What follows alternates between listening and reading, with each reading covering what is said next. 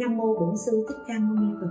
Trân trọng kính chào quý nam nữ Phật tử, quý khán thính giả, chư vị thiện hữu tri thức đồng tu. A Di Đà Phật.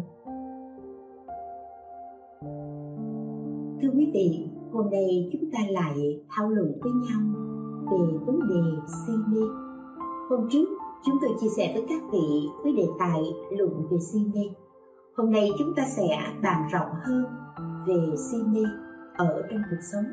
Bởi vì thông thường nói đến căn bản phiền não, chúng ta thường hay nói đến tham lam, sân hận và si mê.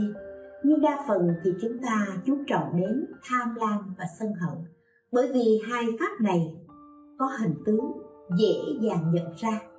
Nhưng về si mê thì ít ai quan tâm tới. Điều đáng nói là cái mà chúng ta ít quan tâm tới thì nó lại hiện hữu ở trong cuộc sống rất nhiều. Trong mười sáu pháp phiền não thì tham lam sân hận chiếm hết bốn phần, và mười hai phần còn lại nó thuộc về si mê.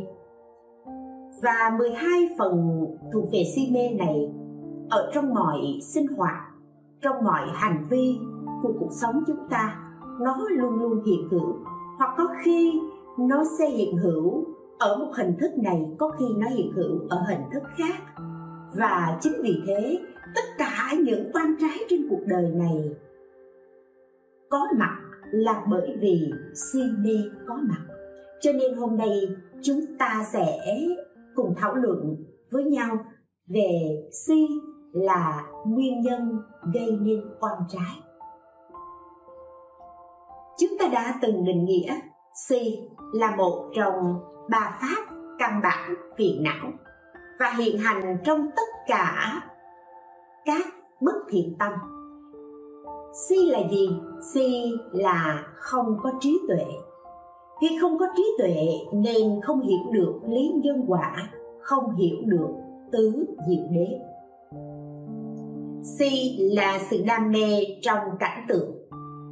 Ví dụ như là một người ngủ say, ngủ nằm mơ, nằm chiêm bao, và ở trong giấc mơ ấy hiện ra những cảnh tượng ghê rợn, chúng ta gọi là thấy ác mộng. Và cái người nằm thấy ác mộng ấy khi thức dậy rồi vẫn còn sợ hãi, và thậm chí nhiều khi thấy lo sợ ác mộng ấy như là hiện thực, hoặc là lo sợ nó trở thành hiện thực. Đây là hiện tượng của si mê, tức là khi tỉnh rồi nhưng mà vẫn còn nghĩ cái giấc mộng đó là thật. Si mê ví như sương mù che ám tầm mắt của chúng ta, không cho chúng ta nhìn thấy rõ được cảnh vật ở xa. Chân tướng của si mê là mờ ám, là không có trí tuệ. Phận sự của si mê là gì? Là ngăn che đi sự sáng suốt và làm cho người ta không thông hiểu được một cách thấu đáo. Và khi si mê có mặt, phận sự như thế nó sẽ đưa đến sự thành tựu. Thành tựu của si mê là gì? Là làm mờ ám nhận thức sai lầm đối với sự vật hiện hữu. Và nguyên nhân của si mê là do chúng ta không khéo dụng tâm. Ở trong Phật giáo gọi là tác ý, không khéo tác ý, hoặc là tác ý sai lầm dẫn đến si mê. Chúng tôi đã nói với các vị trong mười sáu pháp phiền não của Tam Độc thì mười hai pháp đó thuộc về si mê. Trong kinh ví dụ tấm vải, Đức Phật ví dụ như thế này: này các tỳ kheo, như một tấm vải cống uế nhiễm bụi, một người thợ nhộm nhúng tấm vải ấy vào thuốc nhộm này hay thuốc nhộm khác, hoặc xanh, hoặc vàng, hoặc đỏ, hoặc tía, vải ấy sẽ được màu nhộm không tốt đẹp, sẽ được màu nhộm không sạch sẽ. Vì sao vậy? Này các thầy tỳ kheo, vì tấm vải ấy không được trong sạch. Cũng thế, này các tỳ kheo, cõi ác chờ đợi một tâm cống uế. Như vậy tâm cấu uế là nói đến, nếu như Đức Phật đưa ra hình ảnh miếng vải để ví dụ, thì cái tâm cấu uế nó đã nó đã làm hoen ố đi tấm vải, thì dẫu cho chúng ta có nhộn màu khác lên, tấm vải đó vẫn không thể nào đẹp được.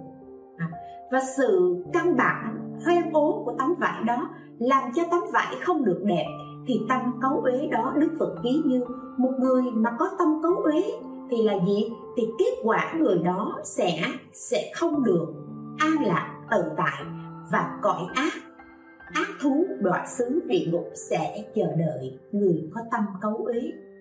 Đức Phật nói tiếp: này các thầy tỳ kheo, như một tấm vải thanh tịnh trong sạch, một người thợ nhộn nhúng tấm vải ấy vào thuốc nhộn này hay thuốc nhộn khác, hoặc xanh, hoặc vàng, hoặc đỏ, hoặc tía, vải ấy sẽ được màu nhộn tốt đẹp, sẽ được màu nhộn sạch sẽ. Vì sao vậy? Này các thầy tỳ kheo, vì tấm vải ấy được trong sạch. Cũng vậy, cõi thiền chờ đợi một tâm không cấu uế. Như vậy thì khi tâm chúng ta không cấu uế, tâm của chúng ta được thanh tịnh, nhất định sẽ được sanh về thiện thú, thiên giới, cõi trời, cõi người. Và tâm cấu uế ấy như thế nào? Đức Phật nói: này các thầy tỳ kheo, thế nào là những cấu uế của tâm? Tham dục, tà tham là cấu uế của tâm, sân là cấu uế của tâm, phẫn là cấu uế của tâm, hận là cấu uế của tâm, hư ngụy, não hại, tật đố, sang tham, mang trá, khi cuốn, ngoan cố, cấp tháo là cấu uế của tâm, quá mạng, kiêu, phóng dật là cấu uế của tâm. Như vậy ở trong mười sáu cái tâm cấu uế mà Đức Phật đưa ra, thì ở đây có bốn tâm cấu uế thuộc về tham lam, sân hận, và có mười hai tâm cấu uế thuộc về si mê. Cho nên mười hai tâm cấu uế ấy nó sẽ có mặt ở trong tất cả những hành vi, những cách ứng xử của chúng ta ở trong cuộc đời, giữa khi chúng ta đối nhân, xử thế, tiếp vật. Và những cái tâm cấu uế uế này hiện hữu sẽ tạo nên những ân oán ở trong cuộc đời này, những oán kết ở trong cuộc đời này. Cái tâm cấu uế thứ nhất đó là gì? Bội ơn. Lúc nãy chúng ta nói à, phẫn, hận, hương ngụy, não hại, tật đố, sang tham, mang trá, kiêu cuồng, ngoan cố, cách tháo, quá mạng, kiêu, phóng dật, vân vân. Tất cả những tâm cấu uế này ở trong kinh ví dụ tấm vải đã được diễn tả ra, đã được Đức Phật nói ra. Thì bây giờ chúng tôi sẽ phân tích cho các vị về mười hai cái tâm cấu uế này theo một cái cách rất là thuần Việt, để chúng ta nghe, chúng ta dễ hiểu hơn. Và cái, cái cách phân tích này sẽ căn cứ từ Pali Tạng và dịch nghĩa ra thuần Việt. Mang kha có nghĩa là bội ơn. Bội ơn là cấu uế của tâm. Nói đến bội ơn thì có lẽ là chúng ta sẽ rất dễ hiểu, đúng không các vị? Khi trong cuộc sống chúng ta thọ ơn của một người nào đó, à, và những sự thọ ơn ở trong cuộc sống rất rất là nhiều. Có thể là chúng ta thọ ơn một bát cơm, một bát nước, hoặc dạ đơn giản như chúng ta đi ăn đi, đi vào nhà hàng. Có những người có một tâm lý là: ôi tôi là khách, khách hàng là thượng đế, vào đó tôi ăn tôi trả tiền, và đó là việc đương nhiên của tôi, tôi có quyền. Nhưng xin thưa với các vị, ở trong cuộc sống, ngay cả khi chúng ta đến, chúng ta vào nhà hàng, chúng ta vào một quán ăn, chúng ta ăn, thì trong cái bữa ăn đó đồng ý chúng ta phải trả tiền, nhưng chúng ta vẫn là người biết tu tập, thì chúng ta vẫn thọ ơn người đã phục vụ cho mình, người đã bán hàng cho mình. Và một người biết sống, biết ơn là cái người phục vụ đó, người bán hàng đó vẫn thọ ơn người khách đến để mà, để mà ăn thức ăn ở trong quán của chúng ta, hay là mua những những phẩm vật của chúng ta. Bởi vì cuộc sống là một sự tác động qua lại, nhờ người này mà người kia có được sự thu nhập, nhờ khách hàng mà người buôn bán có được thu nhập, và và người người người khách hàng cũng nhờ người buôn bán là những người phục vụ mà mình mới có được những món hàng mà để mình mua, hoặc giả là khi mình đói bụng mình đến đó mình ăn, nhờ người ta phục vụ mà mình mình có được một bữa ăn no bụng. Cho nên cuộc sống là một sự tương tác và thọ ơn lẫn nhau. Khi chúng ta biết sống tương tác thọ ơn lẫn nhau thì cuộc sống của chúng ta sẽ sẽ ngày càng tốt đẹp hơn. Và nếu như nói như vậy thì ở trong cuộc sống này chúng ta thọ ơn rất nhiều, một bữa cơm, một chén nước. Chúng ta gặp nhau, à, người là những người bạn chia sẻ với nhau những kinh nghiệm trong cuộc sống cũng là một cách thọ ơn. Chúng ta đến chùa, chúng ta được các bậc thầy hướng dẫn thì cũng là một sự thọ ơn. Và ngay cả các bậc thầy cũng vậy. Khi Phật tử đến để lễ Phật, để nghe Pháp thì Phật tử là một nhân duyên để cho các thầy có cơ hội truyền bá chánh Pháp. Đây cũng chính là một sự thọ ơn qua lại. Bởi vì trong Đạo Phật, Đức Phật nói tất cả các Pháp đều là Pháp đệ nhất. Vậy thì người, người bố thí Pháp, người cúng dường Pháp và người thọ nhận Pháp đó đều đều là Pháp đệ nhất cả.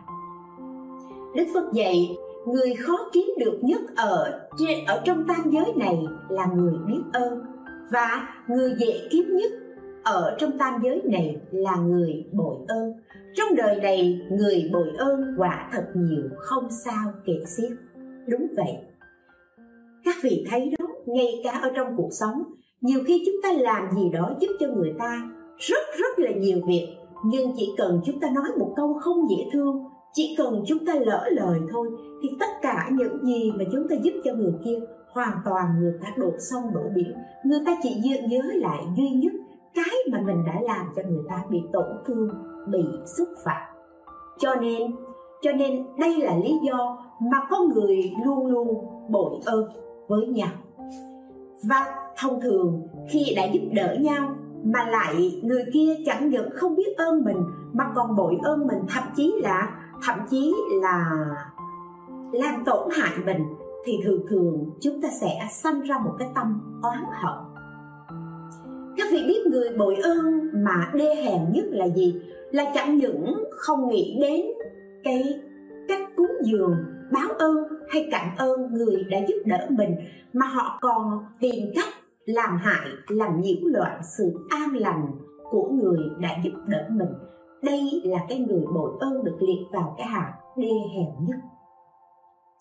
Hàng thứ hai tức là không biết ơn, tức là mặc dầu cho có ai đó đến giúp mình, giúp nhiều hay giúp ít đến mức độ nào đi chăng nữa, thì người đó nhận sự giúp đỡ đó như là một sự mặc nhiên, như là một cái sự bình thường. Việc đó đương nhiên người ta giúp mình và không không cần biết đến đến ơn của người đã giúp mình. Và hạng thứ ba đó là hạng không trả ơn, tức là không bao giờ nghĩ đến chuyện khi mà người ta giúp mình rồi á. Cái hạng thứ hai là cái hạng nhận như là một sự một sự một việc tự nhiên, nhưng cũng có khi vẫn vẫn còn nghĩ biết là người đó giúp mình. Còn cái hạng thứ ba, hạng không trả ơn, là không bao giờ nghĩ đến cái việc mà mà người ta giúp mình hay là trả ơn mình. Người đó nó như thế nào? Người đó trơ như đá vậy, trơ như đá, và cảm thấy sự giúp đỡ mình như là một sự mặc nhiên. Và ví như một tảng đá, nếu chúng ta gieo hạt vào ở nơi tảng đá đó thì hạt ở trên tảng đá đó không thể nảy mầm. Cũng vậy, chúng ta gieo cái nhân giúp đỡ cho cái người bội ơn ở hạt này thì thì cái cái hạt giống đó không bao giờ nảy mầm. Và các vị biết nguồn gốc của sự bội ơn là gì? Là si mê. Chính vì si mê, si mê làm lu mờ tâm trí, cho nên người này không biết được phải, trái, đúng, sai, thiện, ác. Và đây là lý do mà người ta không biết ơn. Bởi vì người có trí nhất định biết những gì nên làm, những gì những gì không nên làm. À. Còn người si mê thì họ chỉ có biết nhận mà thôi, không biết cần phải đền ơn, không biết cần phải phải báo ơn. À.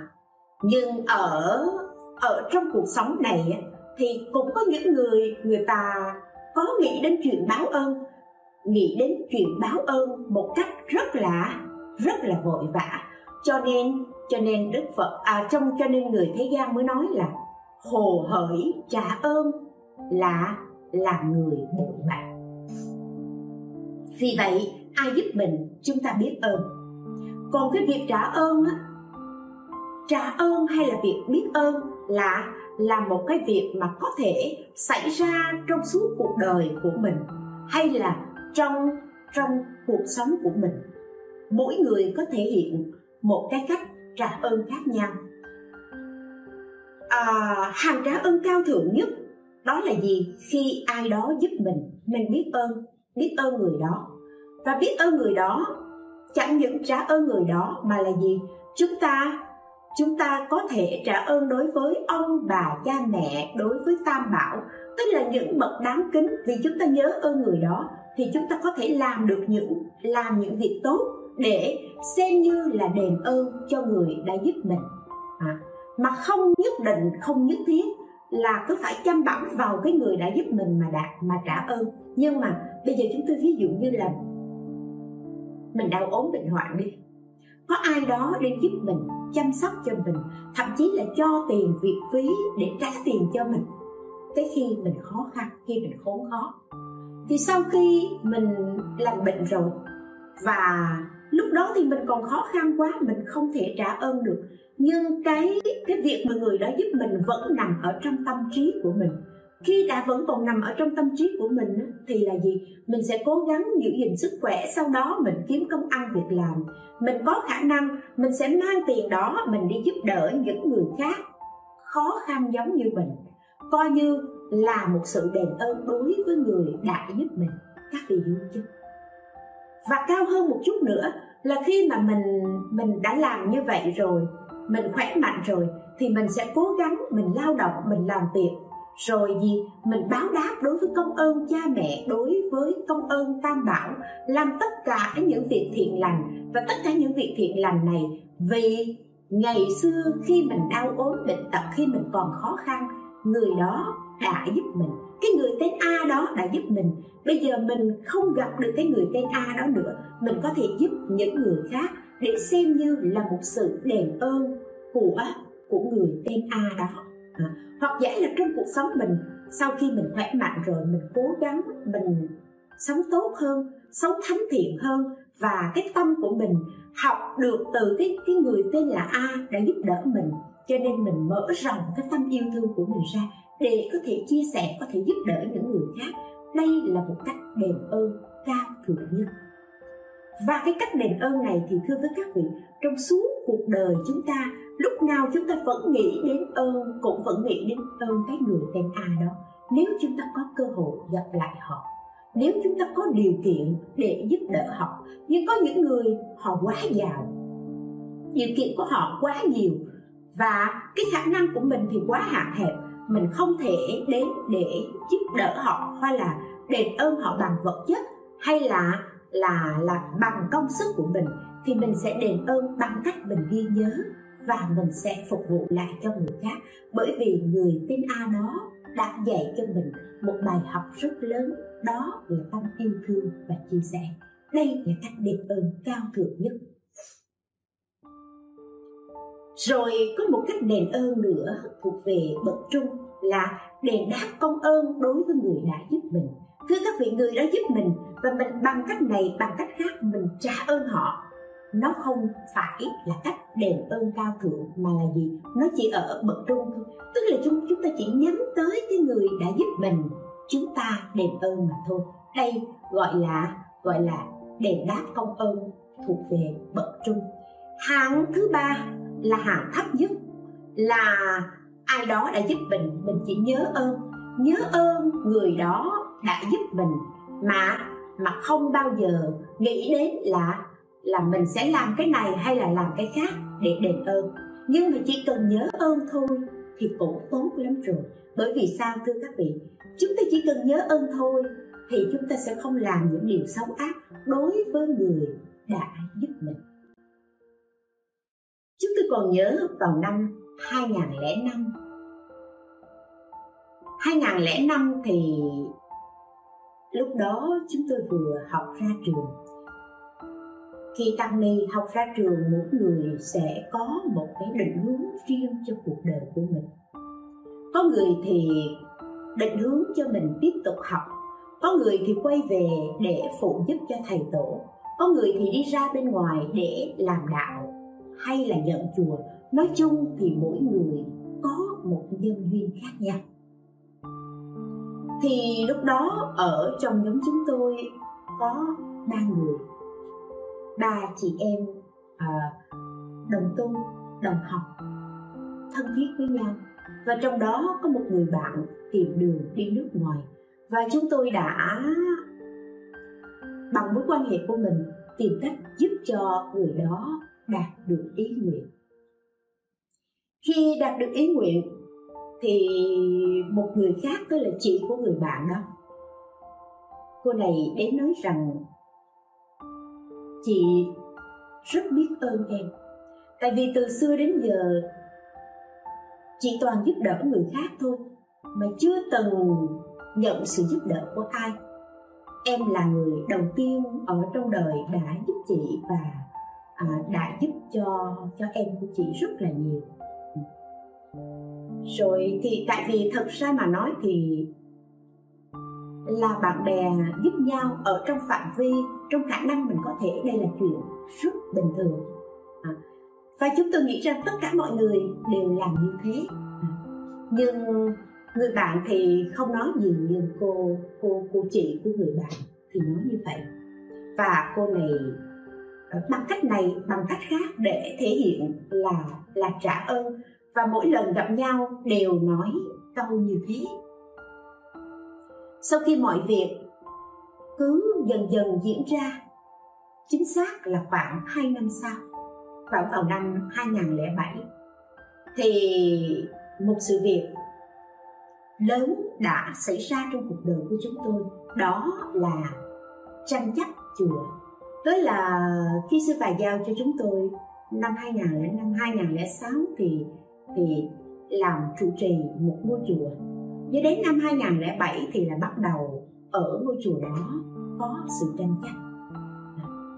Và đến khi hiểu ra được sự việc đó thì cái người chị của người bạn lại là người đứng sau hậu thuẫn bằng tiền bạc, bằng cách tính toán, bằng bằng nhiều nhiều phương pháp để chiếm ngôi chùa.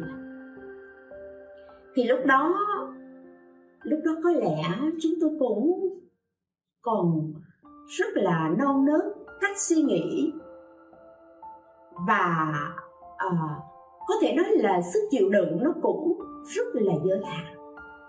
Cho nên chúng tôi đang gọi điện thoại và và hỏi cái người cái người chị đó là, chị nói là chị rất là biết ơn em, chị không biết cách nào để chị đền ơn, thì đây là cách chị đền ơn hay sao?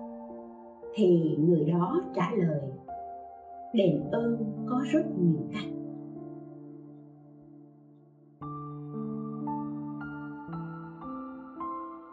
Chị của cô bạn trả lời như thế, và đó là cuộc nói chuyện sau cùng của chúng tôi. Sự việc này như thế rồi cứ dần dần diễn ra, và mãi cho đến năm hai, tức là cũng chính vì cái cái cái cái việc tranh chấp chùa chiền cho nên là chúng tôi mới bắt đầu mới đi đi lên vùng đất Củ Chi này, rồi mua đất, rồi làm chùa. Và đó là tiền đề để có được cái chùa Di Đà ở Củ Chi đến ngày hôm nay. Thì cho đến chính xác là năm hai không một ba thì chúng tôi hoàn toàn buông cái ngôi chùa ấy xuống để cho mọi người làm gì thì làm. Tại vì chúng tôi nghĩ rằng việc trụ trì đó là việc Phật bổ xứ. Phật bổ xứ nhưng duyên của mình không phải ở chỗ đó. Cái đó nó không phải là cái của mình thì buông xuống cho nhẹ nhàng. Và chúng tôi đã thực sự buông xuống rất là nhẹ nhàng. Nhưng cũng thưa thật với các vị là mặc dù nói buông nhưng nhưng trong lòng chưa hẳn đã là buông. Bởi vì sao? Bởi vì chúng tôi vẫn còn một cái ý nghĩ là vậy thì mình hãy cố gắng, hãy cố gắng làm việc để và cố gắng để phát triển ngôi chùa này, để chứng minh cho người kia biết được rằng nhờ bạn mà tôi có được ngày hôm nay.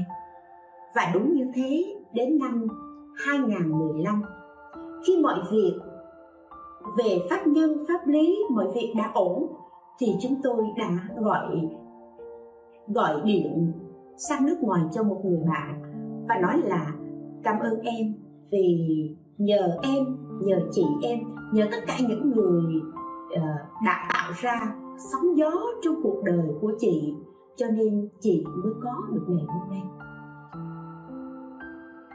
Đó là câu chuyện của năm hai không một năm. Nhưng cũng xin thưa với các vị rằng rồi sau đó, bởi vì tu chính là sửa, và cũng chính vì sửa cho nên là trong khi mình sửa thì cách suy nghĩ của mình sẽ đổi khác, cách nói năng và hành động của mình sẽ đổi khác. Nếu như là chúng tôi bây giờ thì chúng tôi trở lại của cái năm hai không một năm đó, thì chúng tôi sẽ sẽ không gọi điện mà nói là cảm ơn em bởi vì nhờ em mà chị có được ngày hôm nay.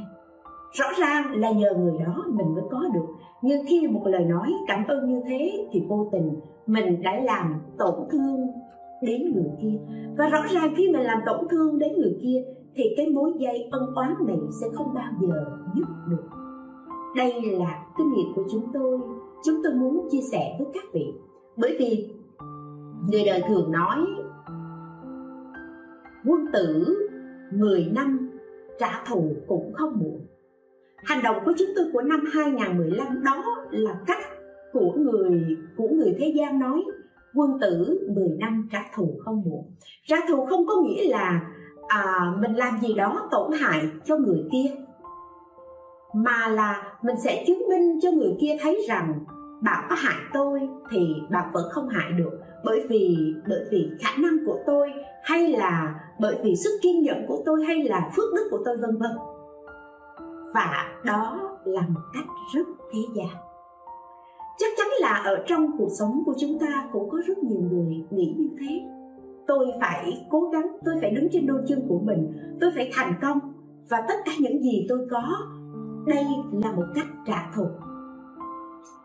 Và đứng về phương diện tu tập thì xin thưa với các vị, đây không phải là cách trả thù của người tu tập, bởi vì người tu tập không có cái khái niệm oán thù. Và nếu như người kia vì một lý do gì đó làm hại mình, nhưng cũng nhờ cái người kia làm hại mình cho nên cho nên mình mới vươn lên, mình mới đứng thẳng lên, mới đứng trên đôi chân của mình. Bởi vì sai là lầm lớn nhất của đời người là đánh mất chính mình. Người kia làm hại mình nhưng mình không đánh mất chính mình thì mình vẫn vẫn là người đúng, mình đi trên con đường đúng và vượt ra khỏi cái cái sự mờ ám của si mê. Cho nên chúng tôi vẫn cảm thấy rất hối tiếc bởi những gì chúng tôi đã làm, mặc dù đó là một lời nói cảm ơn và một lời nói cảm ơn rất chân tình. Hôm nay chia sẻ với các vị về việc này coi như là một lời sám hối. Bởi vì sao? Bởi vì chúng ta phải thấy được cái sai của mình. Trong sự tu tập, chúng ta biết ơn, chúng ta đền ơn. Nhưng nếu như có những cách nói, suy nghĩ hay hành động mà làm tổn thương người khác thì nó không phải là đền ơn. Và lời cảm ơn của chúng tôi vào năm hai không một năm rõ ràng không phải là đền ơn. Nếu như thật sự đền ơn thì chỉ là một sự quan tâm để biết được rằng người kia sống có tốt hơn hay không, có an lạc hơn hay không. Và như thế mọi thứ dị vãng đã trở trở về với dị vãng. Quá khứ không cần truy tìm nữa, mà hiện tại chúng ta sẽ cùng nhau, cùng tiến bước, cùng tốt hơn. Như vậy mới có thể hóa giải được toán kết. Cho nên trong cái việc bội ơn thì làm nguyên nhân gây oán kết, nhưng nếu như đền ơn với cái cách nghĩ của thế gian cũng là nguyên nhân gây oán kết.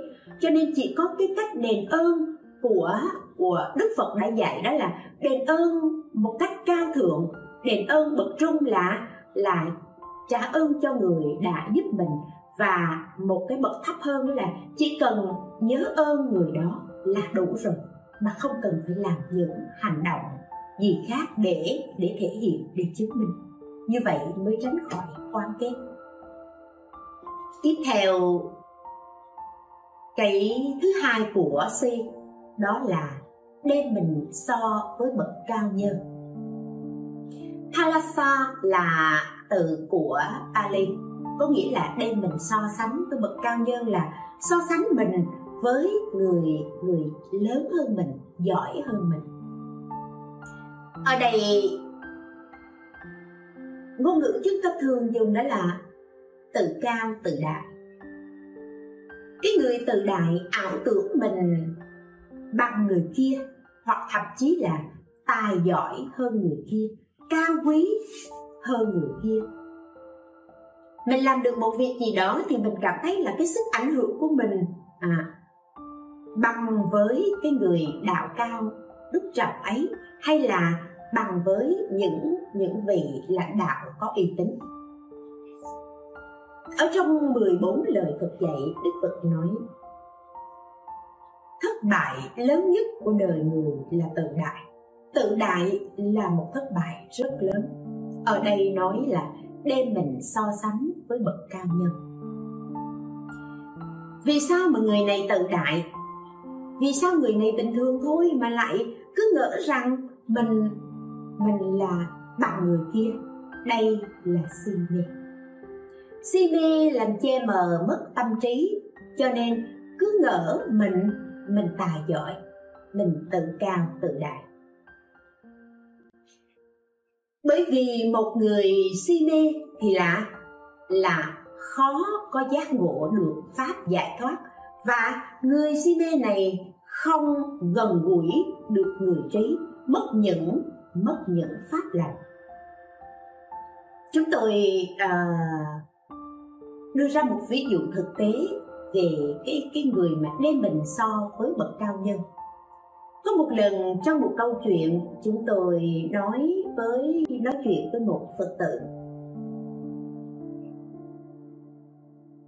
Cô này thì không biết là một Phật tử hay chưa phải là một Phật tử, à, tại vì cái cái cái cái mức độ hiểu nhau nhiều thì cũng cũng chưa có biết nhiều, nhưng mà thì chắc chắn là đây là một người thế gian. Khi cô này nói chuyện thì cô này mới nói là mình là những người những người tu tập, những người à, có giới, có luật, vân vân. Cho nên là những cái việc mình làm nó đại khái là sẽ không sai.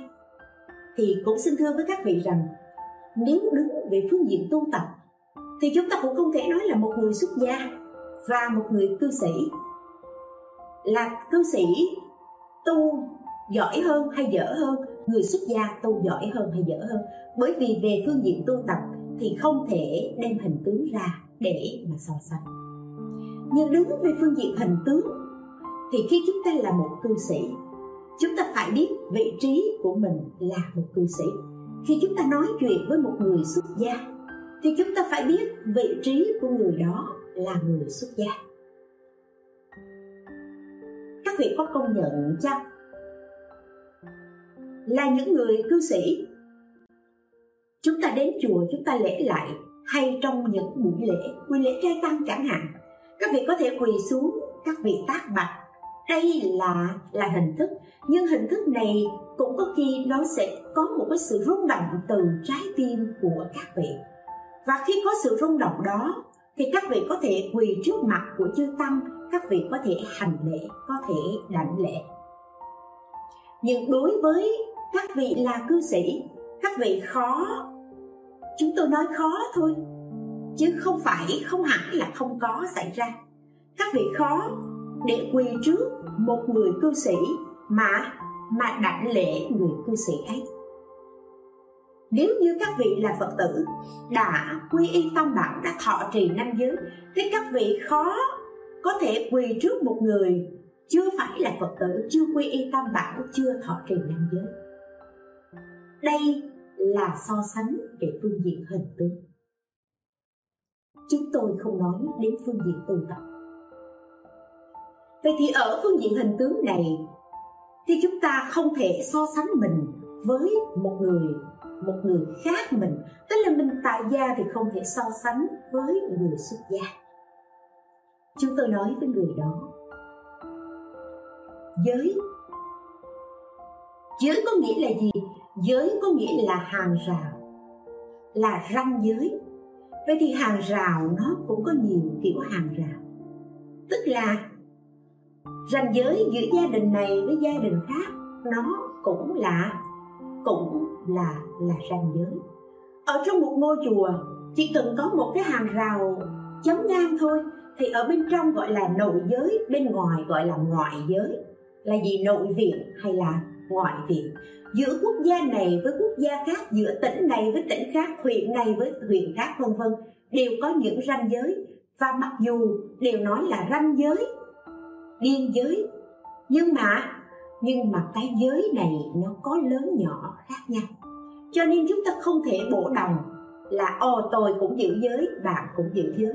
Tôi là Phật tử, tôi giữ năm giới, bạn à, cạo đầu rồi thì thì bạn giữ mười giới, hay là bạn giữ hai trăm năm mươi giới, hay là ba trăm bốn mươi lăm giới, vân vân. Chúng ta không thể nói bổ đồng như vậy. Và luật cũng vậy, luật thì cũng có nhiều luật. Trong chùa có luật của chùa, gia đình thì có có luật của gia đình. Thế gian, quốc gia có luật của những quốc gia. Quốc gia thì gọi là gì? Là pháp luật. Trong chùa thì gọi là là giới luật hay là thiền môn quy luật.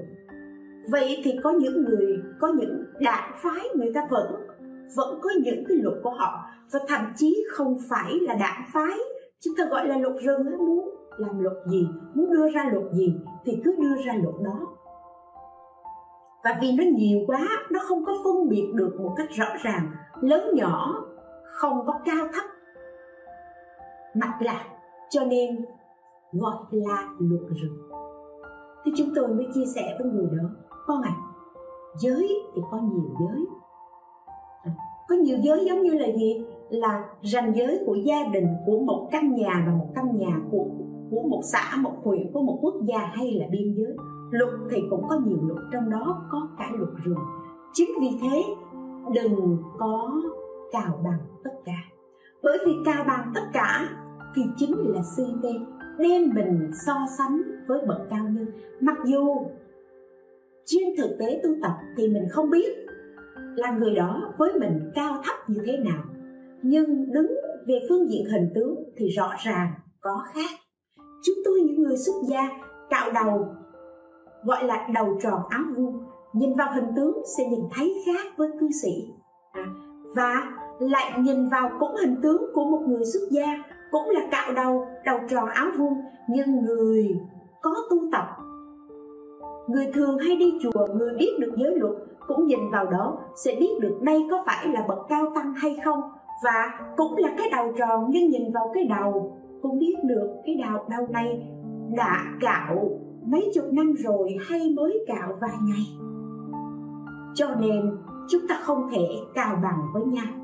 Và cào bằng với nhau thì đây là đem mình so sánh với bậc cao nhân.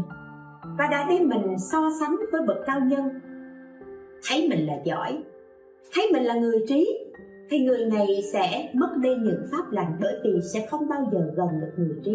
Người trí nhìn thấy những người những người kiêu ngạo, những người tự đại này, người trí sẽ lánh xa. Bởi vì sao? Bởi vì gần họ chỉ chút thêm phiền não, vì vậy người trí lánh xa. bạn lành lánh xa, và đây là nguyên nhân mất đi mất đi bạn lành, mất đi người trí. Và khi mất đi bạn lành, mất đi người trí là mất đi cái sự lợi lạc. Mình đã si mê rồi thì càng tiếp tục si mê càng dày hơn, từ chỗ tối đi đi vào chỗ tối. Cho nên à, Đức Phật mới nói là người ngu mà biết được mình ngu, đó chính là người trí. Người trí mà cứ cho mình là trí thì quả thật là là si mê. Chúng ta có giỏi thật nhưng chúng ta tự đại thì chúng ta chính là người trí mà tự cho mình là trí. Trí thì hãy để cho người khác nhìn nhận và phán xét. Chúng ta không nên làm như thế. Làm như thế tự mình cho mình là trí thì đây chính là si mê, là đem mình so với bậc cao nhân. Mà tại sao nói nó là nguyên nhân của mọi oán kết? Bởi vì người khác nhìn thấy những người có tu tập thì người ta không bận tâm, nhưng những người không có tu tập người ta nhìn thấy người ta ghét, và khi người ta ghét thì sanh ra sanh ra oán kết. Cái thứ ba của si mê đó là ganh tị. Pali gọi là Isa, tức là tức là ganh tị. Ganh tị là một phiền não. Các vị nhân mình xem mình có ganh tị hay không? Thưa với quý vị, ganh tị hình như nó đã ở trong máu của chúng ta. Và người tu có tiến bộ hay không là chúng ta phải quay lại mình coi cái tâm ganh tị của mình ngày hôm nay so với ngày hôm qua có lợi lạc hơn hay không. Ganh tị là gì?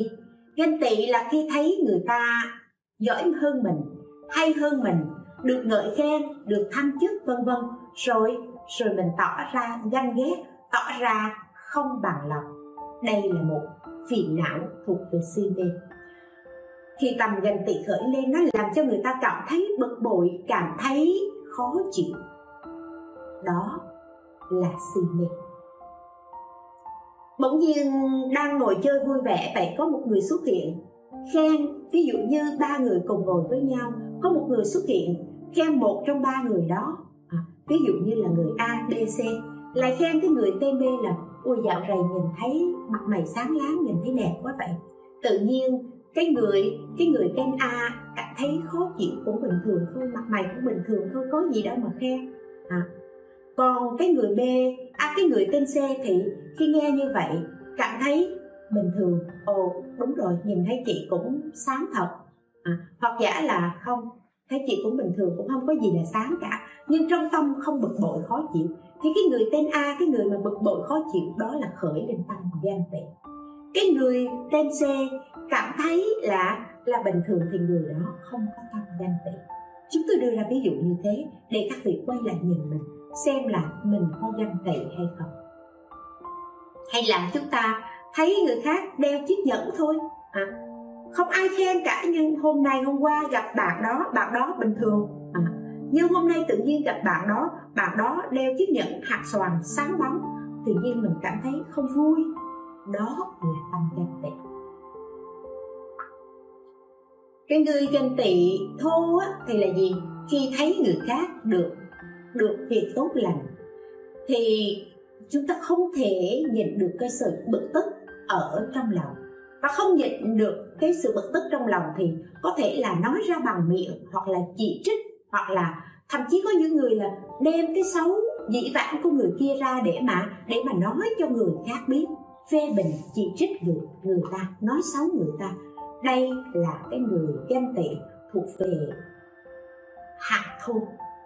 Hạng thứ hai là nhìn thấy không nói ra bằng lời, không đi nói xấu, nhưng mà ở trong lòng cảm thấy là cảm thấy rất khó chịu khi mà nghe người đó được khen ngợi, khi mà nhìn thấy người đó được thăng quan tiến chức, người đó sắm sửa được một cái cái cái tài sản gì đó có giá trị, thậm chí là đơn giản như là thấy người ta mặc cái áo đẹp, trong lòng cũng cảm thấy không vui. Đây là tâm ganh tị. Và Và cái hạng vi tế hơn nữa đó là gì? Là thấy như vậy, không tỏ ra khó chịu, nhưng mình biết ở trong lòng là nó không phải như vậy, nó không xứng đáng được như vậy.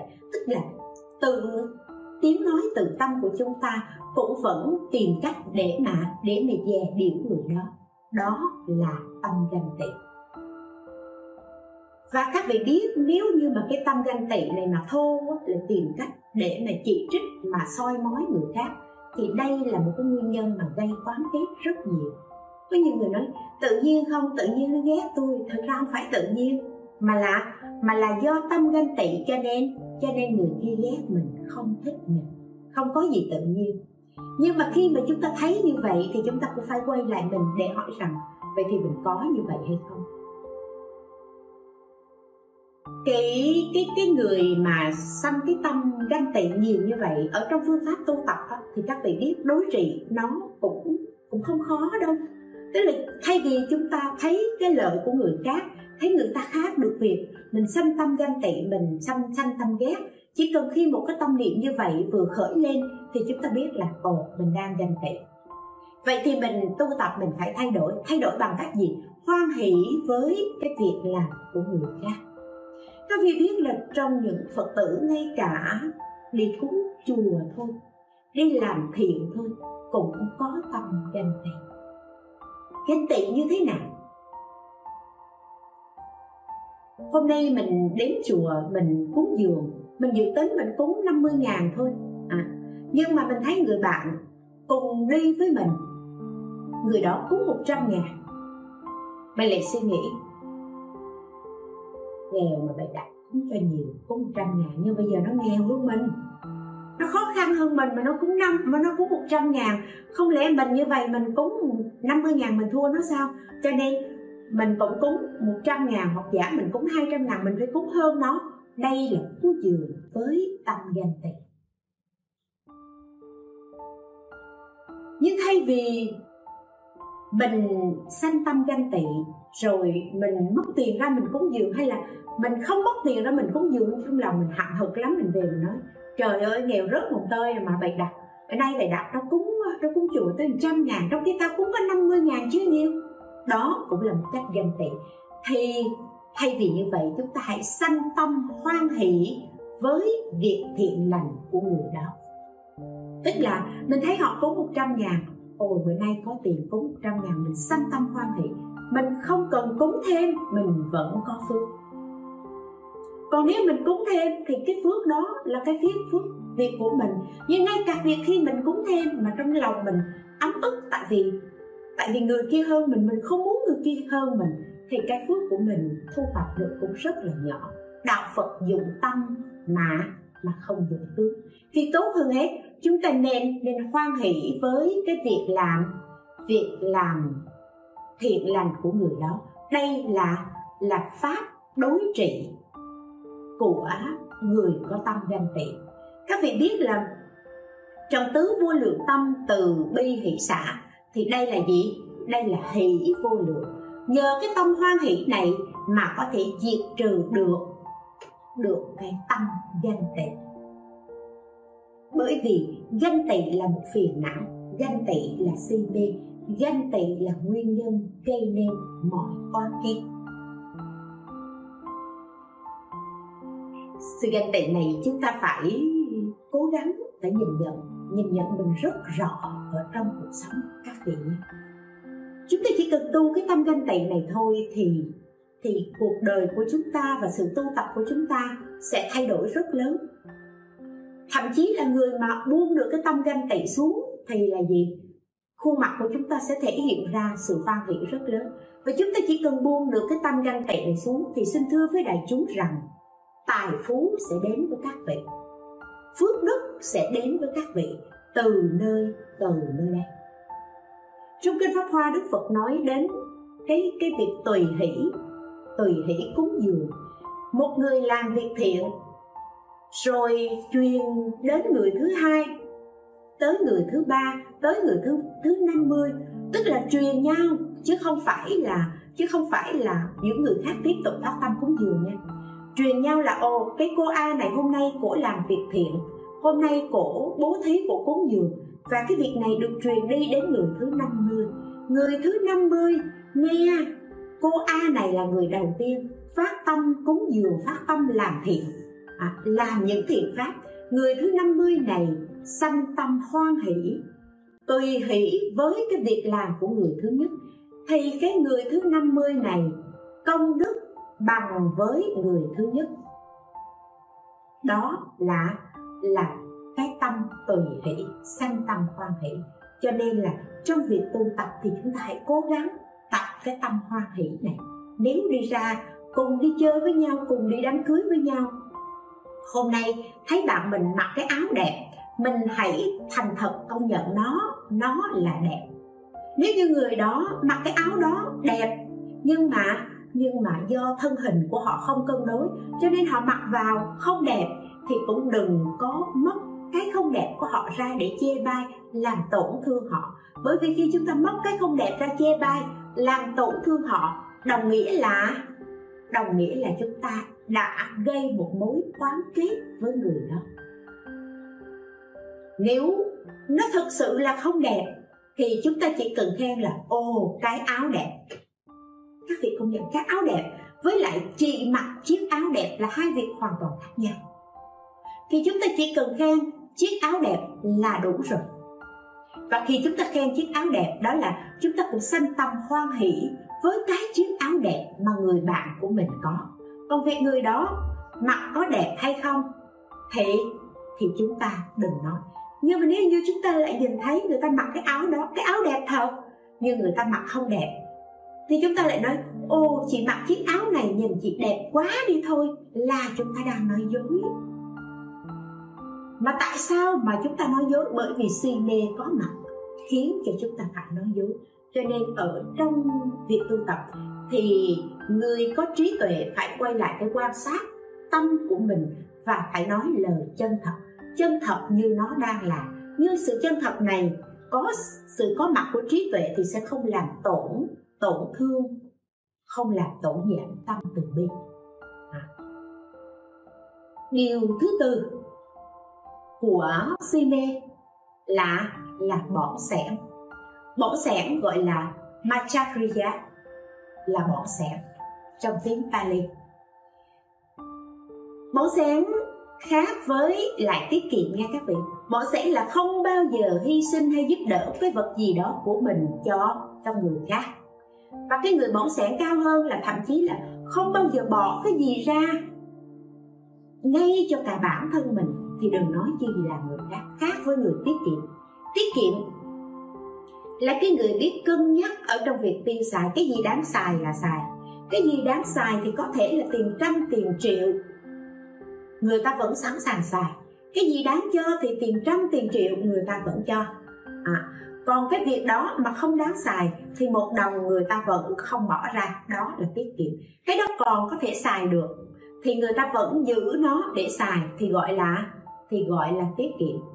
À, nhưng cũng là cái đó nó không còn xài được, nhưng người ta biết rõ là không thể xài được, nhưng mà lại lại không muốn bỏ nó đi, đem cho người khác để người khác bỏ nó đi, thì người này thuộc về bỏ xẻng này các vị.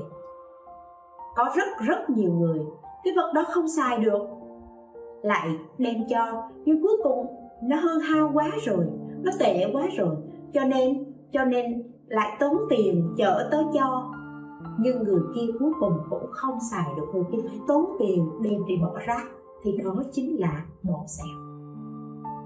Như vậy thì nói tóm lại là tiết kiệm là cân nhắc cái gì nên xài và cái gì không nên xài.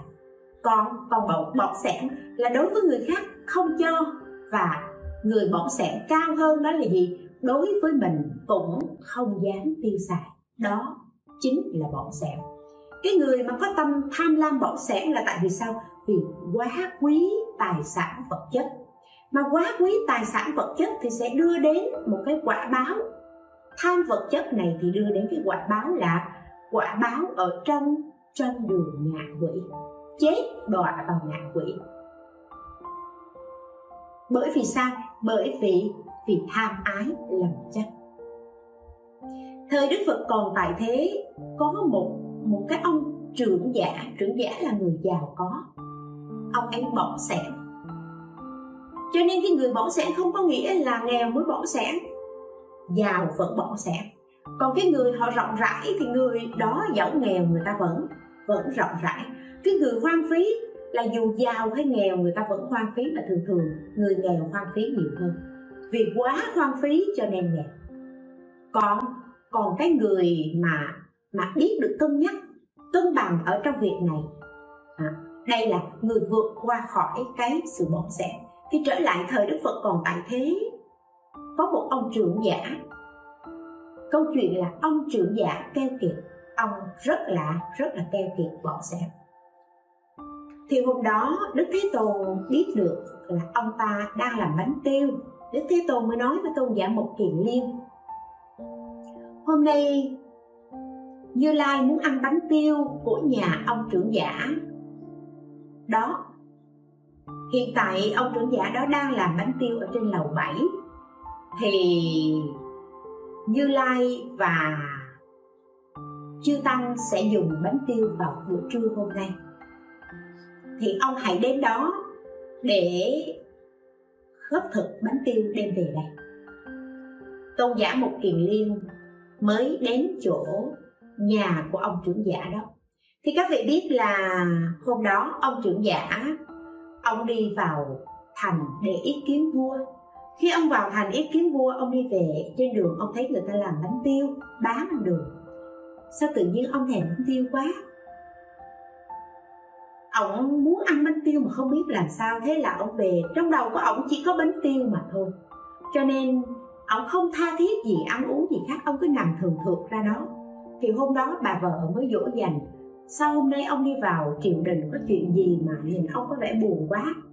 Vua vợ trách ông sao? Ông nói không. Thế có chuyện gì, hỏi chuyện gì ông cũng nói không. Mãi cứ hỏi mãi, và cuối cùng ông trưởng giả mới nói với, với bà vợ là: tôi muốn ăn bánh tiêu, tôi thèm bánh tiêu. Bà vợ té ngửa ra, bà nói: trời ơi, tưởng chuyện gì, nếu mà ông muốn ăn bánh tiêu thì gia đình mình giàu có như vậy, tôi có thể làm bánh tiêu cho cá kinh thành này ăn cũng được. Muốn gì là ông, mà tại sao ông phải khổ như vậy? Ông nói: bà nói chuyện gỡ, tại sao phải làm bánh tiêu cả kinh thành ăn? Bà vợ nói: được rồi, hôm nay tôi sẽ làm bánh tiêu cho cả nhà mình và cả gia đình ở trong nhà ăn. Ông nói: không, tại sao phải làm bánh tiêu cho tất cả mọi người ăn như vậy? Bà vợ nói: vậy được rồi, thì để tôi sẽ làm bánh tiêu à, cho gia đình mình cùng ăn. Ông nói: gia đình mình cần gì ăn bánh tiêu? Bà vợ hiểu được ý chồng, bà vợ nói: vậy thì được rồi, tôi sẽ làm bánh tiêu cho tôi và ông ăn nhé. Ông trưởng giả hỏi: chứ bà có thèm bánh tiêu đâu mà bây giờ bà đòi ăn bánh tiêu? Thế là bà vợ hiểu ý, bà vợ nói là: được rồi, vậy thì sáng sớm hôm sau tôi sẽ làm bánh tiêu cho cho một mình ông ăn. Ông nói: ồ được đó. Thế là bà bà vợ dậy sớm mới chuẩn bị bột để làm bánh tiêu cho cho ông trưởng giả ăn. Thế ông suy nghĩ, ở nhà thì đông như vậy, con cái con cháu người làm, nếu mà làm bánh tiêu ở dưới đất như vậy mọi người đều thấy mà không cho thì kỳ quá. Thôi ông mới bàn với bà vợ là: ở dưới này đông quá, thôi tôi với bà đi lên lầu bảy để mà để mà làm bánh tiêu. Thế là hai vợ chồng đi lên lầu bảy, đi tới lầu nào thì ông khóa cửa lầu đó để bảo đảm là mọi người không lên tới lầu bảy. Và lên tới lầu bảy, hai vợ chồng bắt đầu mới bày ra để làm bánh tiêu. Bà vợ nhồi bột, bà vợ nhồi bột để làm bánh tiêu.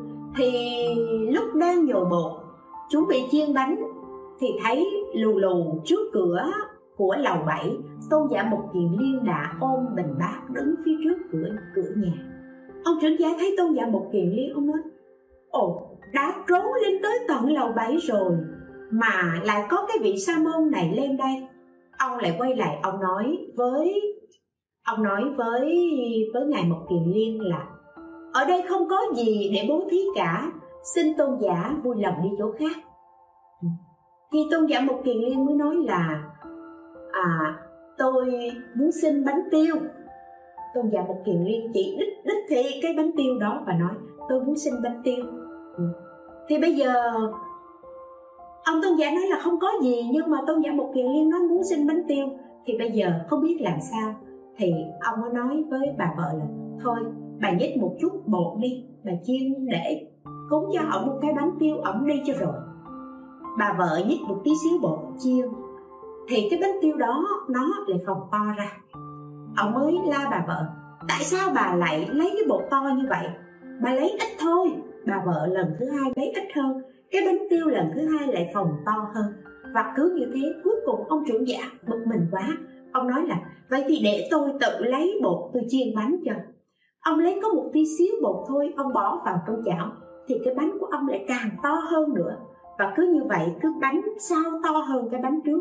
Và ông trưởng giả không biết làm sao cả. Cuối cùng ông mệt quá, ông mới nói thôi, ông muốn lấy cái bánh nào ở trong rổ thì ông cứ lấy đi. Thế là ông trưởng giả mới lựa một cái bánh nhỏ nhất ở trong rổ để đưa cho tôn giả một kiền liên. Thì lúc bấy giờ những cái bánh tiêu lại dính chùm với nhau, không kéo ra được. Nó đi thì nó đi cả rổ như vậy, nó không chịu đi một cái. Ông tử trưởng giả cứ và bà vợ cứ hì hục để kéo cái bánh cho được, nhưng cuối cùng kéo không được. Kéo không được thì ông trưởng giả lúc đó chán rồi. Các vị biết mà, chiên bánh mà đến chưa ăn được rồi lại có một người đến xin bánh, rồi cứ hì hà hì hục bởi cái bánh to bánh nhỏ.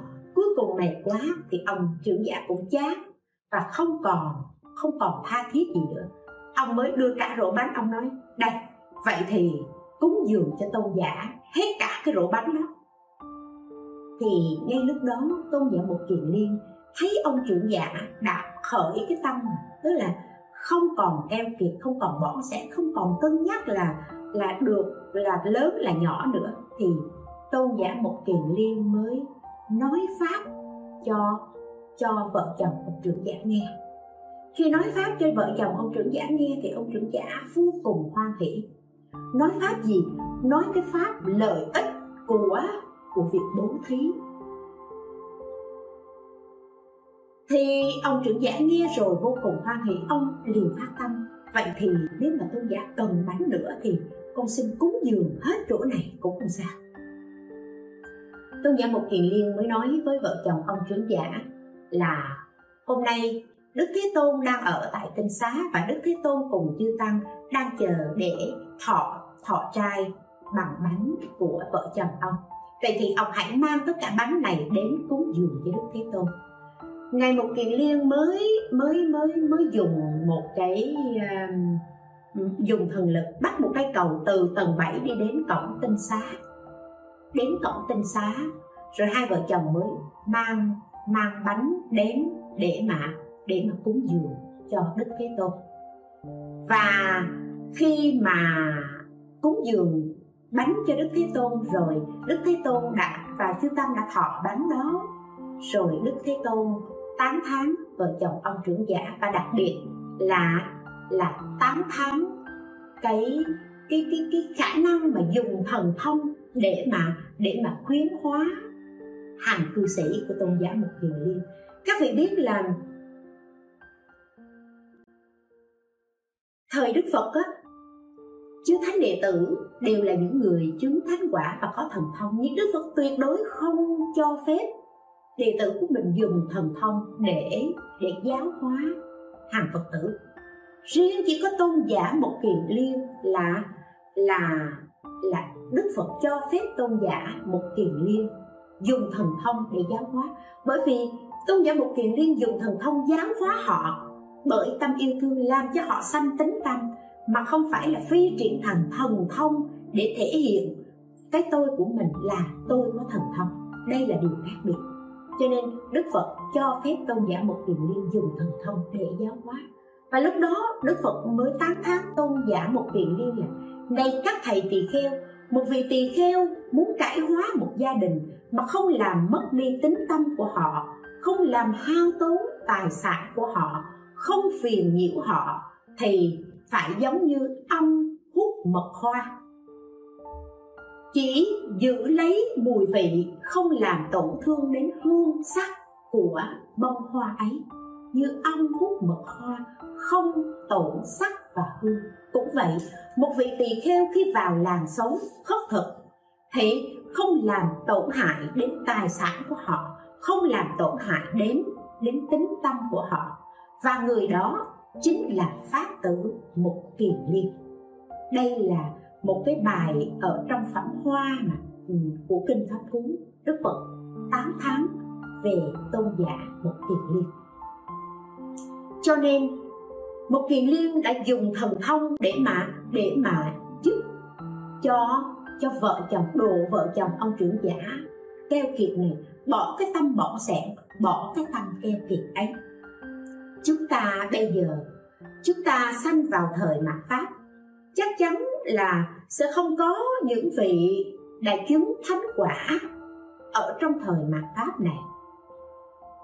Nhưng hàng Phật tử cũng nên cẩn thận, các vị chớ có nghe thần thông hay là nghe câu chuyện này rồi ai đó đến làm cái trò gì đó huyễn hoặc, mê hoặc các vị, thì các vị lại hình dung đến câu chuyện của Tôn giả Mục Kiền Liên, rồi các vị nói ồ vị này cũng giống như Mục Kiền Liên à, dùng thần thông để để hóa độ. Duy nhất chỉ có Tôn giả Mục Kiền Liên là là Đức Phật cho phép vận dụng thần thông. một nghìn hai trăm năm mươi vị đệ tử Đức Phật không cho sử dụng thần thông để hóa độ. Cho nên à, nghe đến cái vấn đề mà mà tâm bỏng sẻn này thì các vị phải quay lại để mà để mà quan sát xem mình có bỏng sẻn hay không, và hãy cố gắng khởi cái tâm bố thí cúng dường để để trừ cái tâm bỏng sẻn này. Bố thí độ sang tham, mình cho ra để độ sang tham là độ sang tham bởi cái tâm cái tâm bỏng sẻn của chính mình, chứ không phải thấy người kia người kia người ta tham quá, bao nhiêu người ta cũng muốn, bao nhiêu người ta cũng xin, có cái gì mình cũng cho, mình cứ nói là bố thí độ sa tham, thì chúng ta đã đã mất trọn nguyên cái cái lời giáo hóa của Đức Phật mà không không tiêu hóa được.